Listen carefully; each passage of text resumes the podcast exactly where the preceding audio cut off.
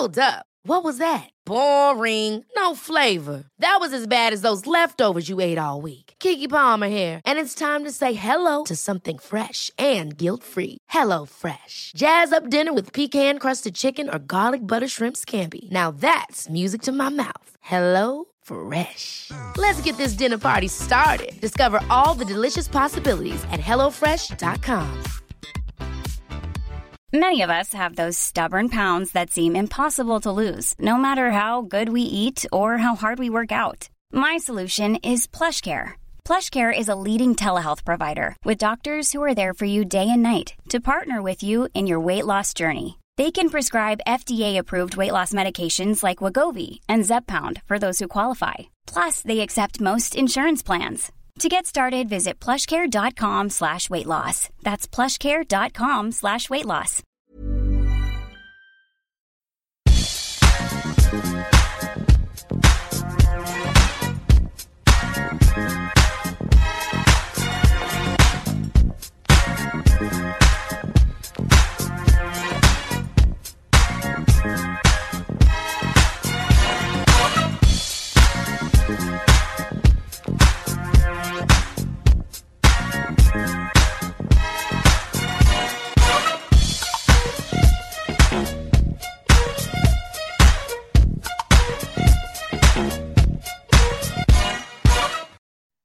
Kelly Cates, and my day job is asking people questions about football. So, we've decided to do a podcast uh, alongside my brother, not just for reasons that are due to budget or availability, uh, but also because, uh, Paul, you played Premier League level, Scottish Premiership level, MLS, you've been a coach both at youth and senior level. You're now a president, and who'd have thought?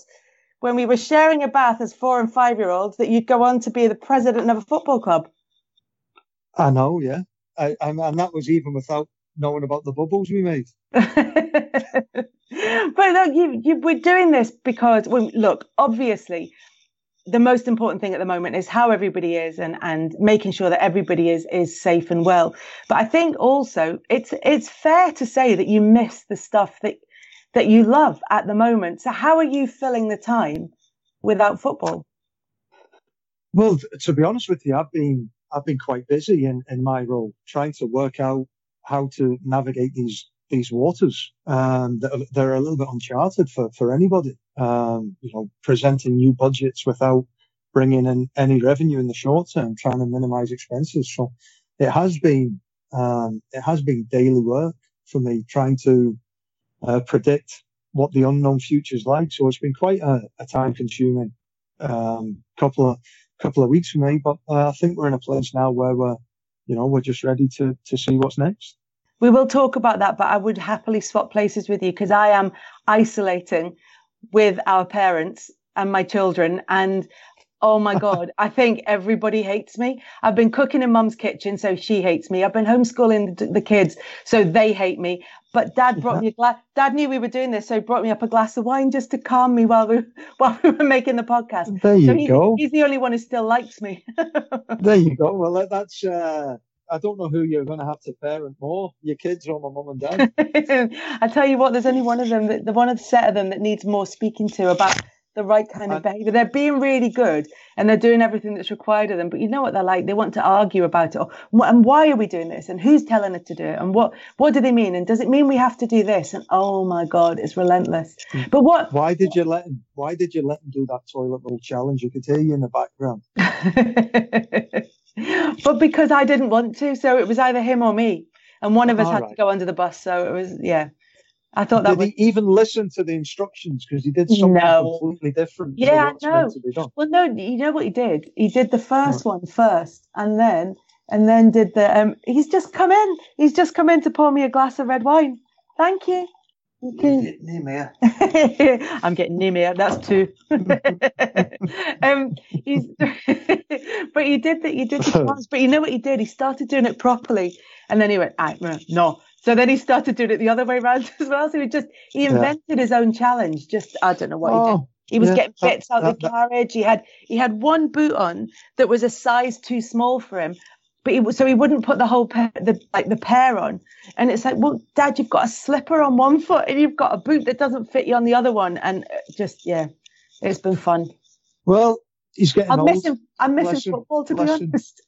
Are you So not? How, how long before we can put him in a home? oh, he's actually he's listen. He's brought me wine, so he's my favourite parent at the moment. right. What? Um, but, listen, I am. I am missing football. Are you? Are you missing it? Are you Yeah. missing just like? Yeah. But what? But I think it's it's weird things that you miss about it, isn't it? Like the structure and stuff. Yeah, it's it's the the structure of your daily routine. You know, you know you get up at this time, you go to work, uh, you come home at this time. You, you've got a daily structure. Now it's it's a lot more random because you've got so many people in the house all the time, and and events change. Um, it, it's just it really is unprecedented, and, and the things you miss are the conversations and the, the the camaraderie really that you have within football. And I don't know if that's the same, Kelly, in the the media side for you, but No, I don't on like anybody I work with. you know I'm difficult. No, that's not true. That's not true though. It is. It is that thing of going Yeah, to work yeah. and seeing people that you actually get on with and like spending time with. You do miss Yeah. that. But you just but also I just miss because because a lot of what we both do, but in different ways, is about being at games. I miss being at games because we grew up going to football from tiny. I mean, when we moved down from Scotland with with mum and dad, you were what, six months and I was Yeah. was nearly two. And what mum Yeah. would take us to the to the games, and she'd have you in her arm and me sort of waddling along by the side, and have to try and contain these two small kids because she didn't know anybody. She didn't have babysitters. She didn't have anybody else. Mhm. So she'd be wrestling with us through through the whole of the match, trying to trying to see what was going on. So I don't I don't remember a time when when we didn't go, and I find it really strange, even though Yeah. you have you have a summer and it's only been a couple of weeks. It's that sense of I don't know uncertainty about it that's weird. Because we went we went Mm. the the biggest game we went to together though, having been as kids all the way through was um was Istanbul, which was an experience. That was the that, that that was it was an experience, yeah, from the the the time we got on the plane in the morning. And you know the worst thing about it was, you know that like the complete the com- you were just absolutely exhausted after the game from the emotion. Then you Mhm. get to the airport and you realise that it's absolute carnage at the airport. In the tent. everyone's getting on the wrong plane. But you, um, can you imagine we'd lost sitting through that? It was yeah, but before we got to the plane, we couldn't get on the right bus. You know, they had all those kind of charabangs that were taking us to the airport, and none of us could Yeah. find the right bus. It was the weird, and obviously we were still trying to find Gav because he'd fallen off his chair and find that find Yeah. everybody who kind of made. Oh, it was yeah.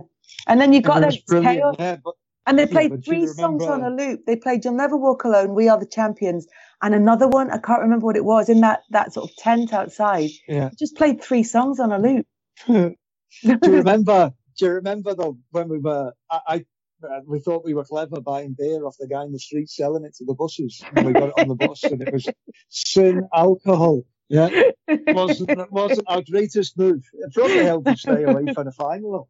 I know that's true. We would have been a mess if we got there. I don't even like beer, and I was sitting there drinking non-alcoholic beer because I thought, well, might as well have a drink. How often do you get to the European Cup final? Um, talking of which, we are joined by former Bolton and Houston Dynamos player and USA international, now analyst and host for Fox Sports and Turner Sports, also the co-owner of Real Mallorca. It's Stuart Holden. Stu, as a Manchester United fan as a kid, I'm sure that hearing about Istanbul isn't going to be on your the top of any of your list anywhere. But what's what's the best moment that you've ever had as as a fan? Uh, you know, actually, now uh, having uh, we'll get into this later, I'm sure. With Manchester United is effectively a game against them, ending my career. I, I'm quite happy to support Liverpool now. So, uh, c- congratulations! I was in uh, Madrid uh, last year for the uh, Champions League final, working it as an analyst. It was fantastic. But you know, my my favorite moment as a fan was actually as a United fan. It was uh, the the uh, Champions League final, the year they won the treble. Uh, I was living in the United States at that point. My dad let us skip school because the game was on in the middle of the afternoon, and I just remember when uh, Solskjaer and Sheringham scored those goals, just going absolutely mental, running laps around our living room, um, and and and watching that game on TV, you know, and that wasn't even at a live uh, a match, but it's just kind of an example of of the release uh, that football can give us, kind of away from everyday life, and you know, now being in this really unique situation that you guys were talking about, it's kind of uh, it's a, it's a weird normal, isn't it? That we yeah. don't even have the released sports at the moment. No, it's true. It's true. I just can't believe your dad let you stay off school to watch it on telly. we weren't even allowed to do that, and our dad, our dad was playing in it. We had we weren't allowed to take time off to go and watch it. It was only down the road in Wembley. Um, but look, that, you're right. It is a really strange situation, and it's really unsettling for lots of reasons that that aren't necessarily anything to do with with football but from a football sense paul and i were just talking about that you know when when football's been part of your life not to have games is is just such a a strange feeling what what are you missing about it you know, I, am missing a lot of the same things that you guys miss. Uh, the the energy, the excitement inside these stadiums. Uh, you know, going to matches uh, you know, working with people that are all football people that we say, you know, and that's all we talk about. It's all I watch on TV. I couldn't wait. I even had my four year old this morning saying, Daddy, I miss soccer mornings where, you know, oh. the, the Premier League is on very early here on the West Coast in, in Los Angeles, but we watch, you know, when we wake up, we have breakfast together on a Saturday morning. We watch the footy, then daddy goes off and I, I do, you know, and work in, at my games. And, uh, you know, eh, typically in society, whatever is going on, it's a little bit of what I alluded to earlier, though. It's, it's, you know, football is is a release. It, it's a way for people to, uh, you know, to come together to support a team, to be most emotionally invested in something, to, you know, to ride the highs and lows, the the the tribalism uh, that comes with football as well. But yet, now we don't have that. You know, we're watching old games, we're starting challenges online, we're posting football pictures. You know, the football community will always exist, but yet there comes a point where reality starts to set in that you don't get anything new to talk about other than the fact of everyone other than Liverpool fans hoping that the season is null and void so that Liverpool don't win a title now. I think we're pretty much united in that. Just, just for the record, just for the record, before we came on, Stuart said, "Hey, you need to keep Paul brief because he can get a little bit long-winded." Oh my god! I get paid to talk for a living. I, I thought you told me I got paid by the minute, Paul. paid by the word. I hope. Listen, Stuart's our guest. He's allowed to talk. That's the that's the point of him. All that's right. the point of recording. Right, what what else have you been filling your time with, Stu? Uh, my my four year old just learned how to ride her bike, so wow. we've been doing bike rides. I, have been running along next to her uh, to get my workout in. We've been doing capital letters, lower like lowercase letters. I bore you to death with it, but I haven't changed sweatpants in the last two weeks. Um, we're fortunate in Los Angeles that we have 75 degrees of sun every day, so that's that's kind of a, a slight consolation. But I, I've refreshed Twitter and Instagram more times than I think my entire life combined. Yeah, it is. It's just constantly looking for news and, and updates and different things. Paul was was talking about, you know, the issues at, at Miami and, and trying to kind of deal with these uncharted territories. What I mean, you, what's your what's your involvement with Mallorca on a on a day to day basis? Yeah, so I, am uh, one of the, the minority owners in Mallorca. Have been for four years. We, you know, we we've seen back to back promotions from Segunda B to Segunda, and then straight into La Liga. And this is our first season in La Liga. We're actually currently in the relegation zone, uh, just on the edge. It's it's been a challenging season for a number of of reasons, and then you add this on top, and it's really difficult because uh, uh, today, as as we're recording this this podcast, Barcelona just announced that they've you know they've committed to making seventy percent uh, wage cuts to make sure that staff are fully funded. We made a commitment as an ownership group through March uh, that everybody would be paid in full. And, uh, you know, we're still having those conversations right now with players and coaches about what's going to happen because if the season doesn't resume, we miss out on massive amounts of revenue uh, from a club perspective. It's difficult to keep that going. Even if the league does resume, it's much like the Premier League. If it's empty stadiums, you don't get the gate revenue, which for a club of our size, we rely heavily on. Uh, TV revenue is a big part of that, sponsorship, marketing. It, it's all honestly.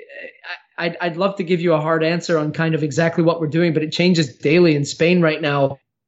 is uh, the the cases are rapidly accelerating, much like they did in Italy, and, and I think there's no clarity on when uh, football could actually resume, and and quite frankly, it, it's actually second fiddle to you know, uh, it's as as Jurgen Klopp said, I thought put really well. It's it's the most important of the least important things right now, and you know, I think the health of the country is is really.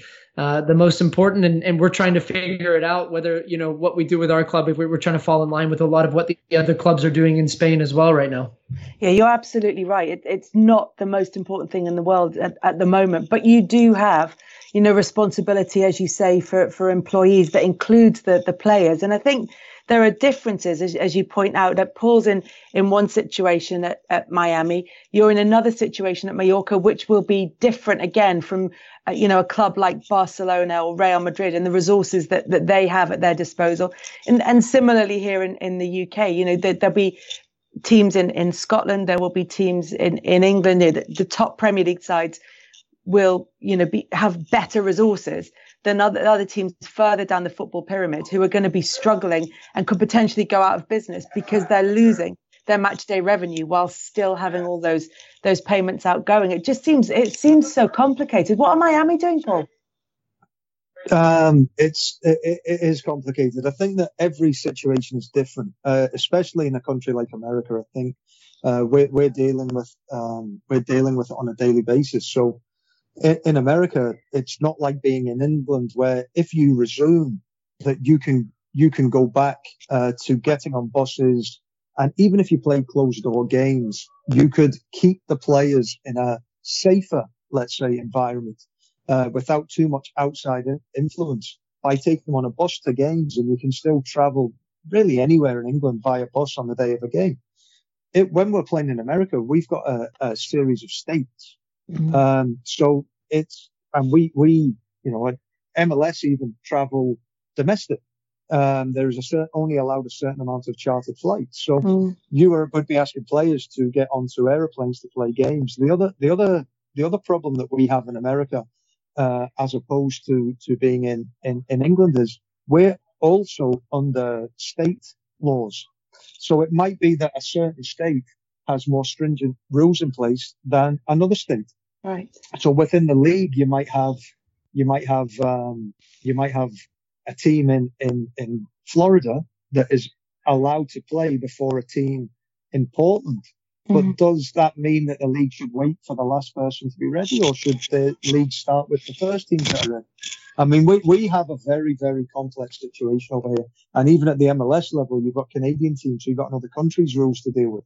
So it really is a, a very, very complex situation here. And what I see and what I am predicting is that there will be a lag between what we're allowed to do and what people perceive they feel safe doing. Yeah. And, and I think that that's what we're trying to deal with. There might be a, a there might be a situation where, okay, social distancing is taken away. However, you can only be in groups of 10. So then you can't get a training session. Then all of a sudden, okay, now you're allowed in groups of this size, so we can get a training session in, but now you can't play in front of fans because it's a mass gathering. So mm. it, it really is going to be um, really a, a, very, very individual approach for all the teams who have to operate by, on this side of the pond, by state and national rules. Yeah, because you see yourself as a you're a community asset as a as a football club, aren't you? Rather than a um, a sort of a, a, a major franchise. Is that fair? Is that the yeah? And and it's very difficult to serve your community or know how to serve your community when you can't leave your house. Yeah. Um, so we're, we're currently going through conversations about how can we create content, how can we provide for, for the community whilst this is going on. And, and that's our daily thoughts at this moment in time. We don't want to go dark. We want to make sure that we're still doing what we should be doing in our, in our role.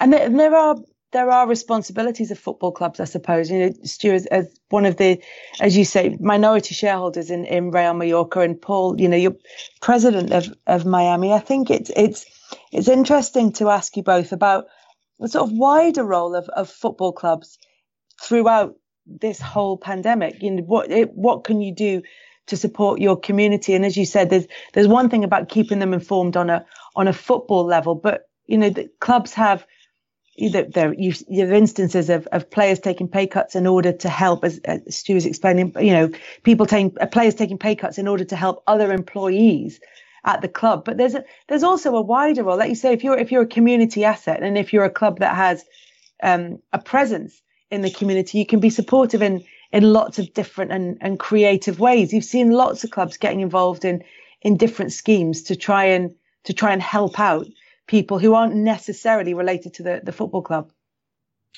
Yeah, and Kelly, I think you can even take that to a micro level as well within our football club. Is that you know we, are a club that has uh, has turned its fortunes um, based on creating a culture and an environment where people want to come, where they there's a sense of team. Um, you know, we have have really changed a rotted culture at the club, and and one that has turned so positively that now actually is an important time for us to once again show to those players that have committed to our club and the the staff members as well um, that they are part of a project that is a family and that the family takes care of them in a time of need and not you know potentially and it's going to sacrifice uh, mean sacrifice from us from a revenue and a financial standpoint in the short short term. But these are also players that let's say we don't treat them uh, right in this moment in time, and the fans as well.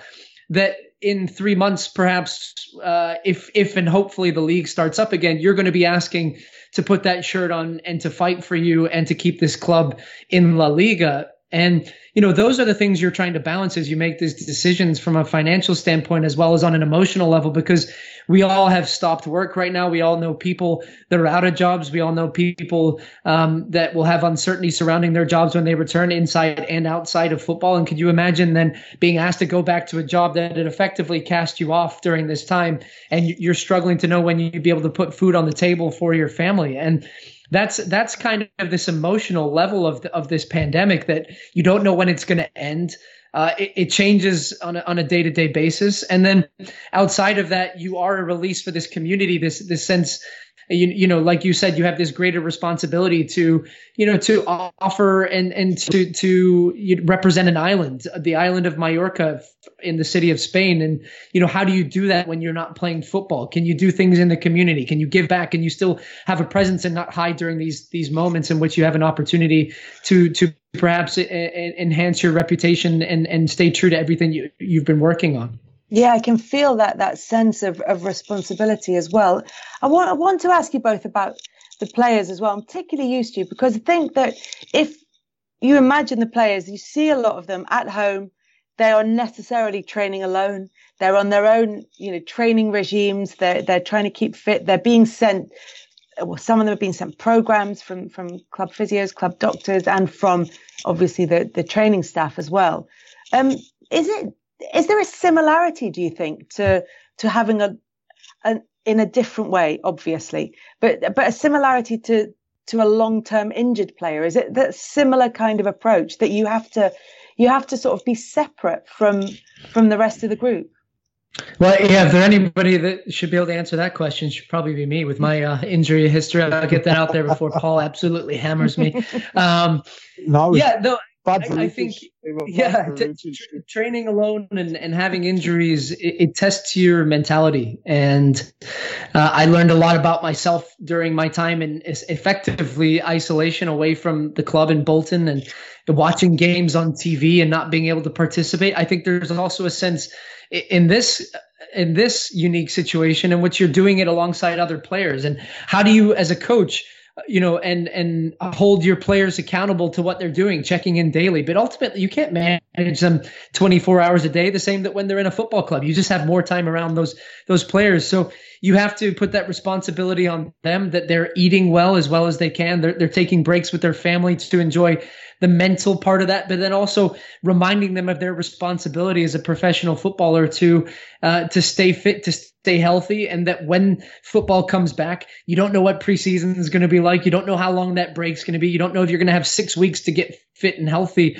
And if you can get yourself an edge by by staying fit during this period, then that's perhaps an advantage I would be, you know, messaging to my players if I was a coach, Paul, I don't know what you guys have done with your players, but saying, look, come on, this let's use this as an opportunity to once again gain an edge on perhaps in our competitors that are going to come back, you know, 50 pounds overweight because they don't have the resources or the drive and determination that we do. The problem um, the problem that we have is normally when you're preparing for something, you know what the date is that you're preparing for. And it's difficult to know whether this would be a good time for players to um, to to rest or whether to train when you don't have a target to focus on. It's very very difficult to know when you should work backwards from that target so that you can peak for that first game of the season. So um, it is really a, a, very very strange situation.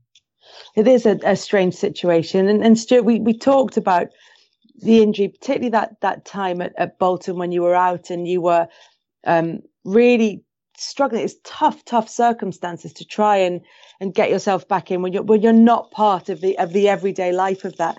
But it's even tougher when you know that an injury is going to going to bring an end to to your career because you haven't had time necessarily to prepare for that that mentally or were you were you were you starting to make plans do you think for life without without playing yeah, I used to say uh, it was like going to Disneyland but not being able to go on the rides and mm. having to watch everybody else, you know, go go on all these wonderful experiences, and you knew what that felt like. And I can honestly say, by the time that I'd retired with my left knee injury, my right leg injury, I'm I'm not going to go through it all because I'll bore everybody to death. but uh, you know, three ACLs to go with it. That I knew I gave absolutely every ounce of energy and mentally and physically to try and play football again. And once once I knew that last time uh, I was trying to come back, I had I had a feeling that you know my body didn't feel the same. I didn't feel like I was going to ever get back to the level that I'd gotten to before. So I'd started working on other things outside, which one of which was media. And uh, when when I tore my ACL for the last time, my daughter was was uh, was about to be born uh, couple weeks later, and it just felt like the perfect opportunity to say goodbye to one part uh, of my life. I because I never said goodbye to the game because the game now has given me this this second uh, career, which is a media one in media, which I love doing. I get to go to all the matches. I covered the World Cup last year uh, in Russia uh, two years ago now, and you know, being in those stadiums was was a close second to actually still, you know, being out there. Nothing will ever, will ever touch, you know, being a professional footballer and having those moments as in my career. But uh, uh you know, it, it's it's something that I don't think all players in talking to other players, uh, Paul, you included, have, uh, were able to find something so quickly that they um, found motivated them and gave them the same type of um, fulfillment that football gave us. Um, and and playing football because it, it, took me a number. I think the first couple games that I went to, walking into those stadiums and smelling the grass. It's such a weird thing to say, but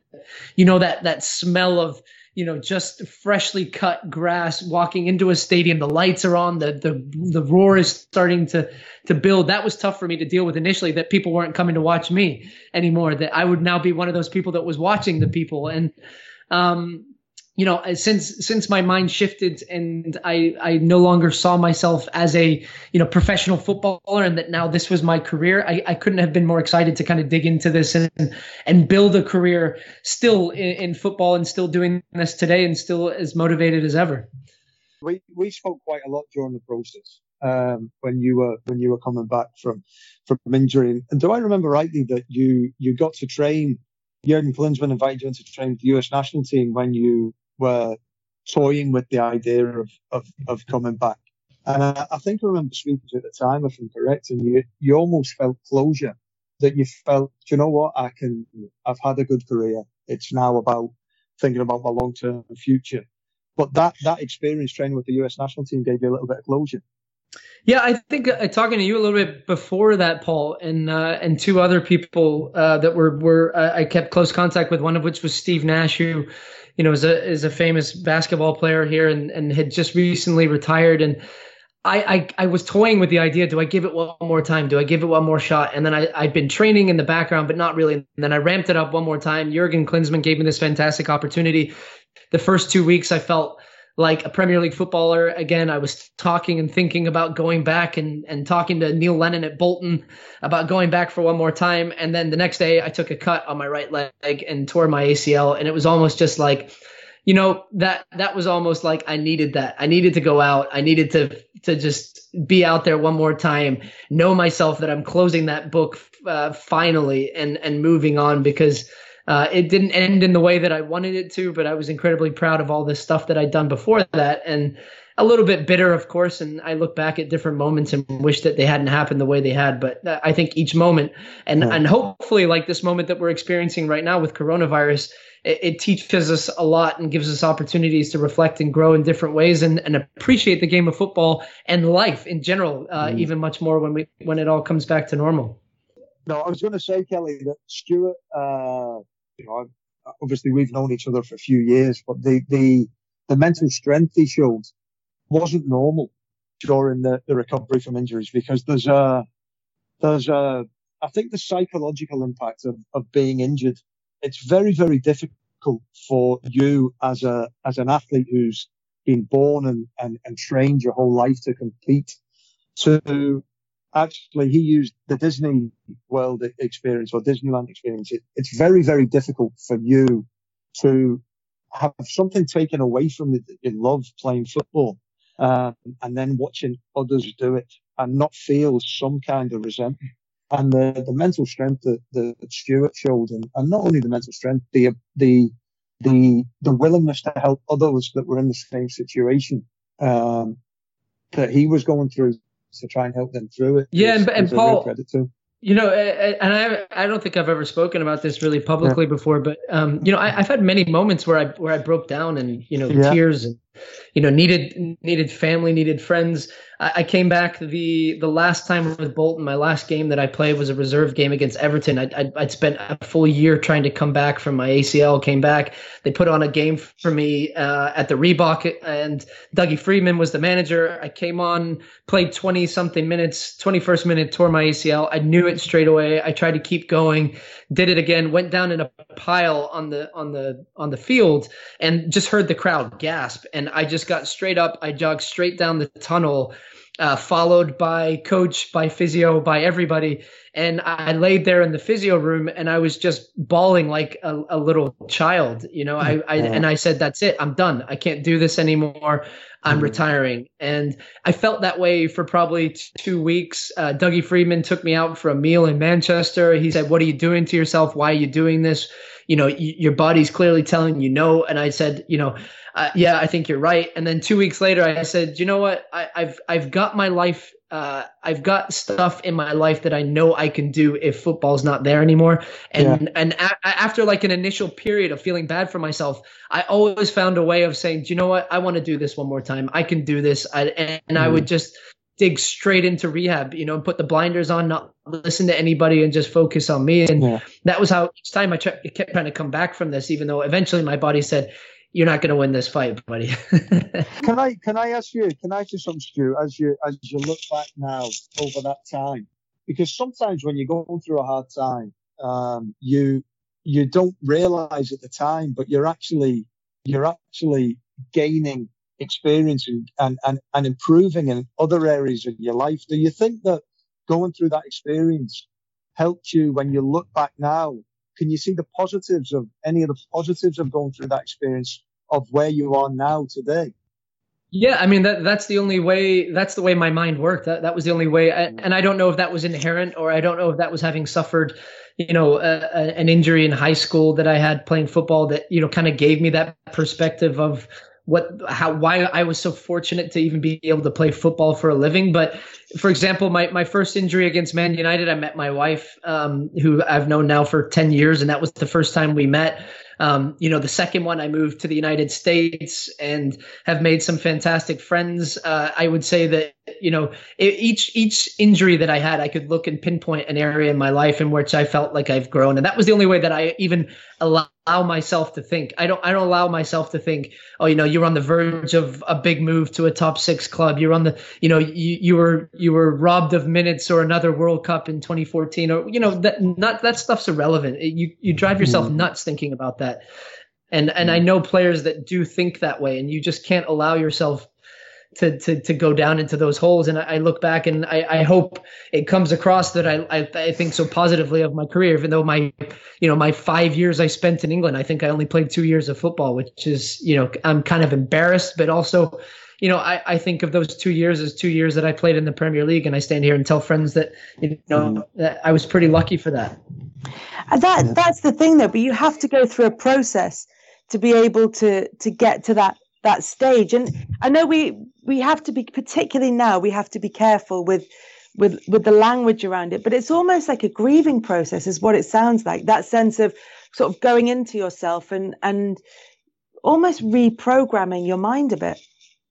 No, it's it's 100% a real thing. And I I used to remember at Bolton there were a couple other longer term injuries. Mark Davies was one, uh, Sean Davis who played at Portsmouth as well. And you know, we, we you all you kind of become in many ways this this little cult of of injured players and you get very mm-hmm. close to these people because it, you you typically bond with people over shared experiences and or traumas or you know setbacks and negative parts of of, of your life and your career and you know uh, Mark Davies for example was a player though that uh, you know was so talented, but he didn't have the type of mentality to deal with it, and he, he felt his career going off the rails. He'd be out drinking, he'd be out with his mates, he wouldn't be doing, you know, the things he needed to at home. And I, I remember, uh, and, and to, to your point there, Kelly, is is just like you you have to go through this grieving process, but you also need the right support system. I wish I could go into every football mm-hmm. club and and do and have conversations with the injured players about what are you doing with your time? What are you doing to stimulate yourself away from football? Because football's not going to be there for for a period. It's going to be there in a different way. You're going to have to go and and watch every single weekend as these guys play. And even if you're on the bench, you're wishing that the guys aren't doing as well on the pitch. I mean, that's that's that's an un, yeah. a, a, part of football that people don't talk about all the time. Except now, yeah you can't even impact that, and your job might not be there when you get back healthy because. Yeah. Paul, you can talk to this. Football clubs will be looking to replace players, you know, and yeah, um, that that that's the unfortunate part of the, I, this is a business.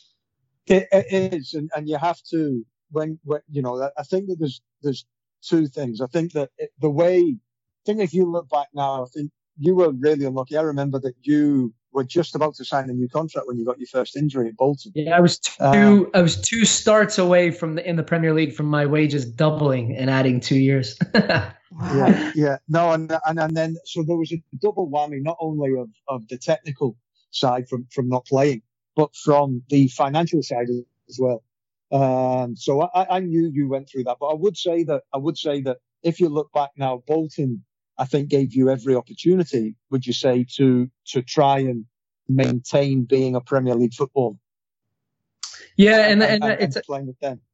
It's a reason I'm I'm forever indebted to that club and yeah. forever a fan of Bolton Wanderers. And you know, uh, uh sadly, the, the, the chairman Phil Gartside was a big part of you know the FA, and he was uh, he was so good to me. And actually, you know, when I first had the first injury, him and Owen Coyle called me and said, we're going to give you an extension on your contract. When I came back the, the back in 2014, he extended my contract for another mm-hmm. year on my current wages with the club. And, you know, he, he was so good to me and, and they treated me and gave me an opportunity and environment to, to really focus on my rehab as well. And uh, I know not every player is as fortunate in that respect. And, yeah. and it puts a little bit of strain on, you know, on, on your ability and, and to focus on that fully on, on recovering that, that was one of the things I was going to say, Stu, that not everybody gets treated like that in football. Football can be a, a very cold game at times and, and emotions taken out of it when it comes to a business decision. And I was, I was really, uh, it, it, made me happy that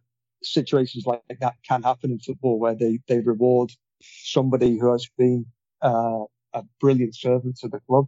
Just going back to the grief comments, it, it, it genuinely is grief. And, and the easiest way I can describe it is when you walk into a room, you describe yourself as somebody.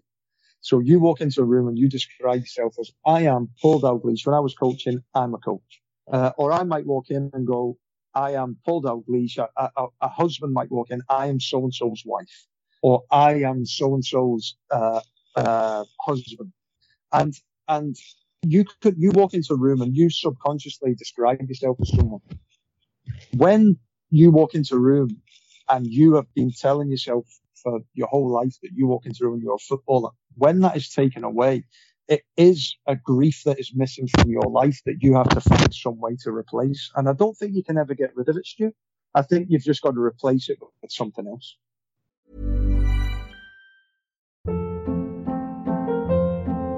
Hold up. What was that? Boring. No flavor. That was as bad as those leftovers you ate all week. Keke Palmer here, and it's time to say hello to something fresh and guilt-free. Hello Fresh. Jazz up dinner with pecan-crusted chicken or garlic butter shrimp scampi. Now that's music to my mouth. Hello Fresh. Let's get this dinner party started. Discover all the delicious possibilities at hellofresh.com. There's never been a faster or easier way to start your weight loss journey than with PlushCare. PlushCare accepts most insurance plans and gives you online access to board-certified physicians who can prescribe FDA-approved weight loss medications like Wegovy and Zepbound for those who qualify. Take charge of your health and speak with a board-certified physician about a weight loss plan that's right for you. Get started today at plushcare.com slash weight loss. That's plushcare.com slash weight loss. plushcare.com slash weight loss. I'm Sandra, and I'm just the professional your small business was looking for. But you didn't hire me because you didn't use LinkedIn jobs. LinkedIn has professionals you can't find anywhere else, including those who aren't actively looking for a new job but might be open to the perfect role, like me. In a given month, over 70% of LinkedIn users don't visit other leading job sites. So if you're not looking on LinkedIn, you'll miss out on great candidates like Sandra. Start hiring professionals like a professional. Post your free job on linkedin.com slash achieve today. No, I, I agreed. And, and, you know, you, you, I think that the advice that I would give to people that think like that as well is that you're always a professional footballer. You, you always, know, that, that can never be taken away from you. And, and you, I think to your point, the grievance, it gives you a feeling and a sense of confidence when you work, walk into rooms and you can identify directly with what you are. And it's not probably even for you yourself, Paul, to be able to, you know, uh, when once now having this job as the president of a football club you know that's that's like that's that's something you you are very proud of and you've worked very hard to achieve and all the things that you've done in between and you know kelly i'm a big fan of your work and get to watch snippets over here. We're in the same industry and you know knowing what it takes to be on a national level broadcast and the amount of work that goes into that as well. And you know the, these are these are careers and professions we work our whole lives for. And and when they're taken away from us or we have a period away from them you struggle with an identity of of of who you are and and what actually makes you work every day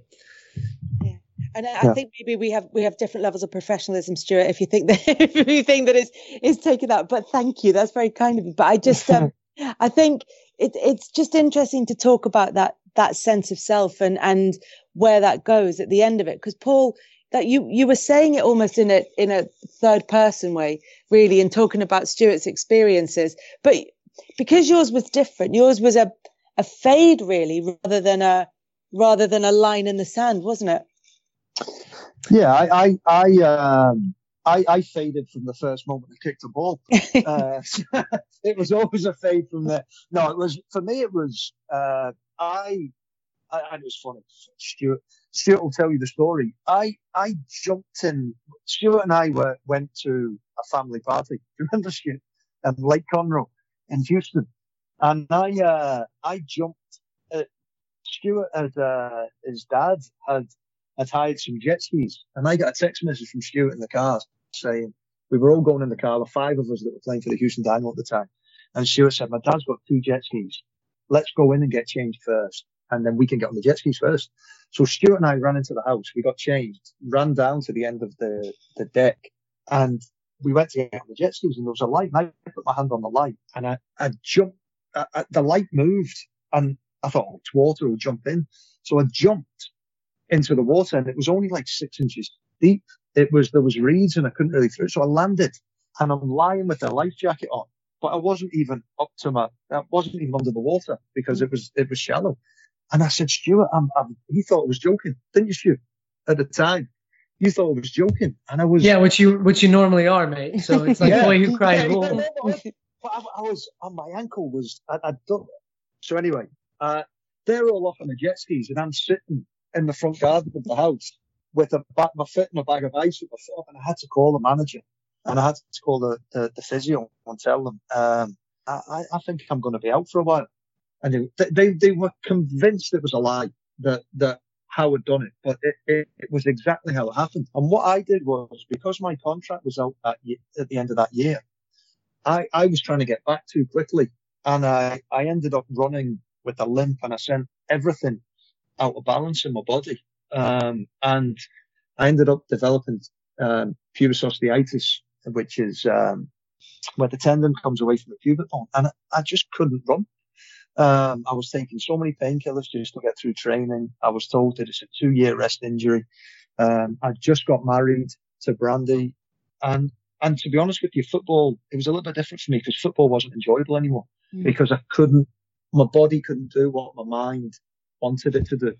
So I, I, I actually, I didn't, it was the right thing for me to do at the time to, to retire. However, I, I didn't really, I, I, I had I had closure on my career. Um, the only thing that I found hard, Stuart, um, and you can tell me if it's true for you as well, was I found it difficult at the beginning to watch players that I was thinking, I don't like the fact that they're still playing and I'm not playing anymore. That, that, that there was a little bit of resentment, I must be honest, when I, I watched certain players play that they were still playing and I wasn't. Um, that, that made, that was the only thing that I ever had, but that went away quickly as well. Yeah, I, I, had a bit of that. I think mostly it was with the national team because I was covering a lot of the national team, and I would see players that, like you said, I, I, still felt, oh gosh, if I could just get back healthy, I know I'm better than this guy, and look at this, yeah. or the you know these wonderful experiences. But yeah, I, I just um, I think, uh, like you said, I, I think after a period, I I was able to shift my my focus to being okay. Look, you're you're retiring at 29 if you become a good broadcaster in your early 30s you've got a 10 year head start on anyone that's still going to try and yeah. play the, or do what i do after the fact you know and that was yeah. I guess uh, the only way i was able to get through it yeah. what a brilliant transition so what a brilliant transition kelly i think that i think that we spoke about you know stuart's career on how how things um, turned out at the end of his playing career but should we should we put a positive spin on it and talk about the I think that's nice. playing and how well he's done? Yeah, definitely. I think so. And you'll see because I like like Stu. Well. No, but like Stu was saying, I see I see snippets rather than you know I, I'm not I'm not in the same same country, so I don't see as much as as you do as well. But it just seems like it's that that transition has been smooth and seamless and and really really well received. I think Paul will tell you. I, I always used to say for people who ask me how I got into media now is that uh, whenever a camera was on in the locker room, I, I was never one to say no, or uh, I always used to say yes, and that's why the the Bolton PR lady used to she used to love me, Jenny, because she'd go, "Hey Stu, I've got I've got 30 interview requests. Uh, which ones do you want to do?" And I said, "I'll do all of them." She goes, "No, pick two. And I said, "No, I'm happy to do them all. Bring them over." So. Um, no, I mean, I, I, always had kind of an affinity to that. I, I was, uh, I had a producer here in the United States that, um, once I picked up that injury in the Gold Cup final, he sent me a note. Uh, we always joke. I said it was only two minutes after I got injured. He said, "Do you want? Are you interested in doing TV?" And I said, "Can I? Can I have a minute to see if I figure out if my ACL is actually torn or not?" And um, you know, I, I dabbled in it a little bit, and I've I've enjoyed doing it now, and, and hope to do it for for many many years to come. Yeah, it's, it's, all going well. Paul, what do you think of him as a as a as a as a host and as oh, a gosh as a talent? I so uh, do you know what? I, will be sure it's good, and, and I like the fact he's got courage to to put his opinion on the line and and, and stick to it. It's not always the, the party line. Um, I would say that it's a difficult place to be in the media in America, and, and, and it's not something I want Stuart to go into, but you have there is a political pressure to toe the party line in terms of what you say in the media. Um, and it's not as, it's not as open, uh, an opinion in, in the media in America as what it is in, in the UK, where you have people that will actually just say the opposite of what's, what they're meant to say just to try and create a name for themselves. Whereas in America, because it is a younger game, there is a political pressure to say you are supposed to say. And I think mm. that one of the things Stuart does very, very well is gives a, gives his opinion, uh, which is genuine to his, but with some experience and some thought behind it, which separates him from others because he, he will go against what the norm is if he feels it's right, but is also brave enough to go with uh, his opinion if if he thinks it, it's right as well. So I think that I think that he is kind of one of, if not the leading media people in, in the United States at this moment. Well, uh, K- Kelly, I'm, I'm I'm interested in your experiences. Uh, you know, as with UK and and Sky, and you know the way that you guys cover the game there versus here, and and to talk a little bit about what Paul was saying.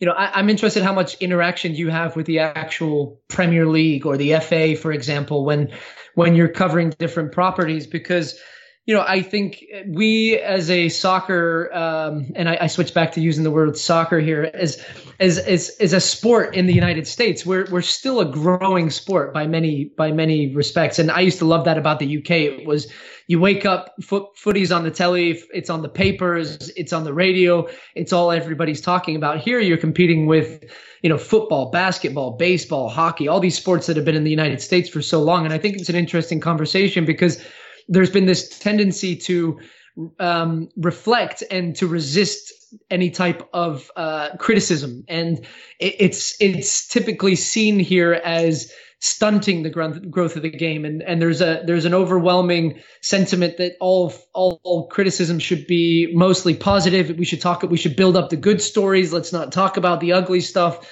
Whereas i think um, that that sometimes the ugly stuff drives conversations and it makes it feel real and it it puts it uh, makes it more interesting in, in broader sporting topics. So you know, just for example, how much how much conversation or pushback do you get ever from the Premier League and saying, oh, you know, we don't like the way that Jamie and uh, Gary talked about that, or we don't like the way you guys covered this and we didn't think it was fair and here's the facts because we actually get that quite frequently from a lot of the major leagues here including US soccer or whatever it might be I think that's a really interesting question and a really interesting analogy to make because I, I think you're right. The Premier League does feel like it's an established um, it's an established league. Obviously, the you know football was around for for decades before the Premier League, for hundred years before the Premier League even kind of um, put their put their mark on it, and then they they've taken it certainly the top tier of English football to a to a different level. And so I think with that comes a degree of confidence that allows you to be open to criticism. And I think they understand, by and large, they understand that um, intense conversations and debates and even at times criticism they may feel is, is unfair. I think they, they, they understand that that drives interest in, in the game and the way exactly that, that you're saying. I, I mean, I think if a line was crossed, then then they would they would probably get involved and they would be having conversations with producers. But they're also generally quite accessible. They they try to make themselves available to if you want to check things with them, then they're they're generally by and large available to to be able to do that or to be able to put their their point of view in a not in a, a foot stamping sort of we are the Premier League and this is how we do things. Um, and I can only talk to my experience with them as well. So other people may find them and other people at different levels uh, may find them more difficult to, to deal with. But from my point of view, uh, because I work, I don't just work for, for Sky, but I work for the Premier League's international coverage that they produce themselves as well. So I feel as though the, the community, and, and that's slightly different because that is a little bit more, you know, the Premier League as, as a product, whereas Sky is is putting their own definition of the the Premier League as as their product. So, in in in my experience, I've always found them relatively you know easy to deal with.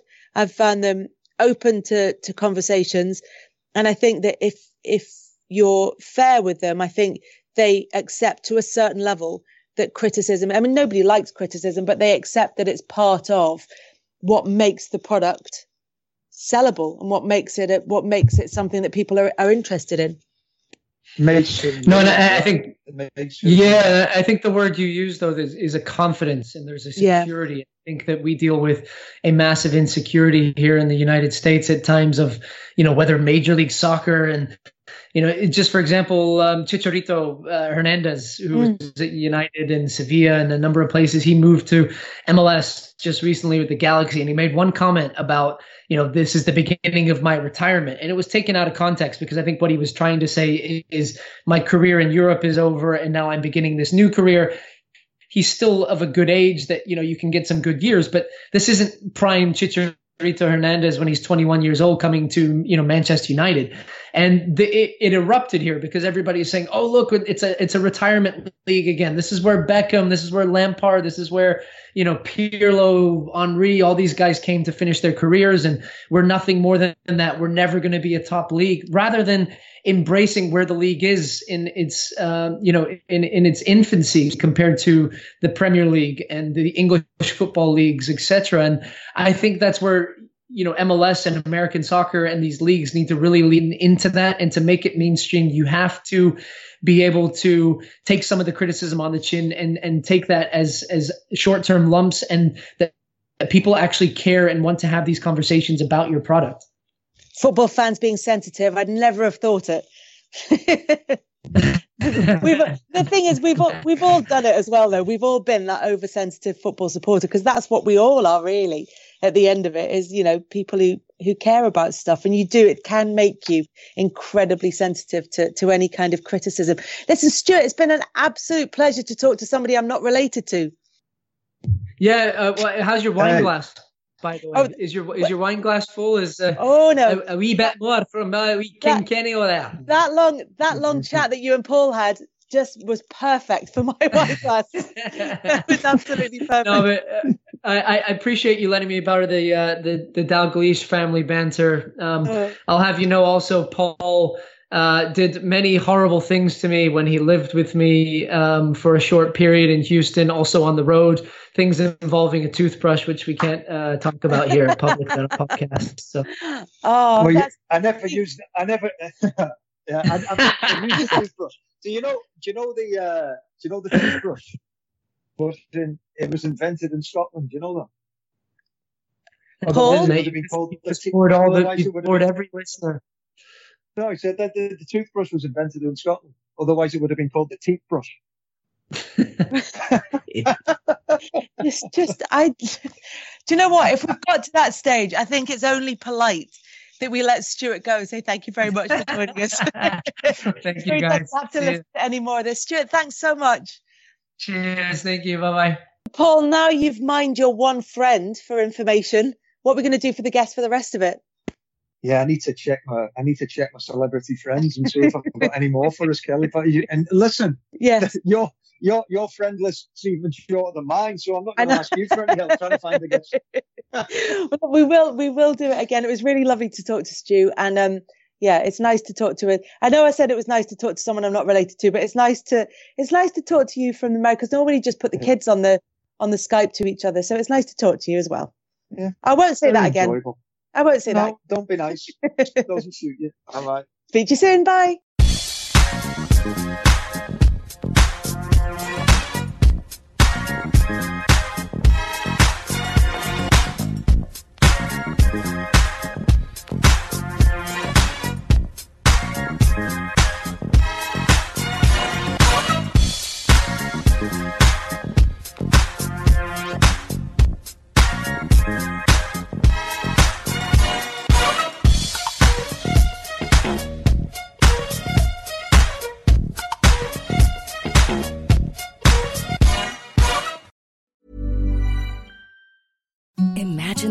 Softest sheets you've ever felt. Now imagine them getting even softer over time. That's what you'll feel with Boll and Branch's organic cotton sheets. In a recent customer survey, 96% replied that Boll and Branch sheets get softer with every wash. Start getting your best night's sleep in these sheets that get softer and softer for years to come. Try their sheets with a 30-night guarantee. Plus, get 15% off your first order at bollandbranch.com. Code BUTTERY. Exclusions apply. See site for details. Ever catch yourself eating the same flavorless dinner three days in a row? Dreaming of something better? Well, HelloFresh is your guilt-free dream come true, baby. It's me, Keke Palmer. Let's wake up those taste buds with hot, juicy pecan-crusted chicken or garlic butter shrimp scampi. Mm.